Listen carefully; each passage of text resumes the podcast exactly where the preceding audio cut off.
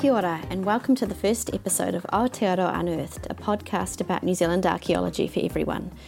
I'll be your host for this podcast, so let me introduce myself. My name is Rosemary Beard, and I'm a public and oral historian at Heritage New Zealand Pouhere Taonga. Although I'm not an archaeologist, I work alongside them at Heritage New Zealand, and I'm fascinated by their work.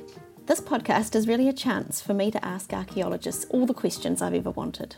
Archaeology is this amazing window into everyday life of the past rubbish, food, clothes, waste disposal, toys, death, art, and more.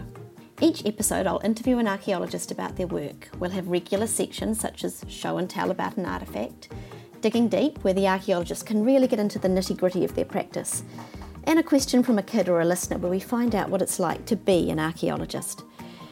It's my hope that if you're a New Zealander, this podcast will give you a sense of connection to the people who went before you, who made our country.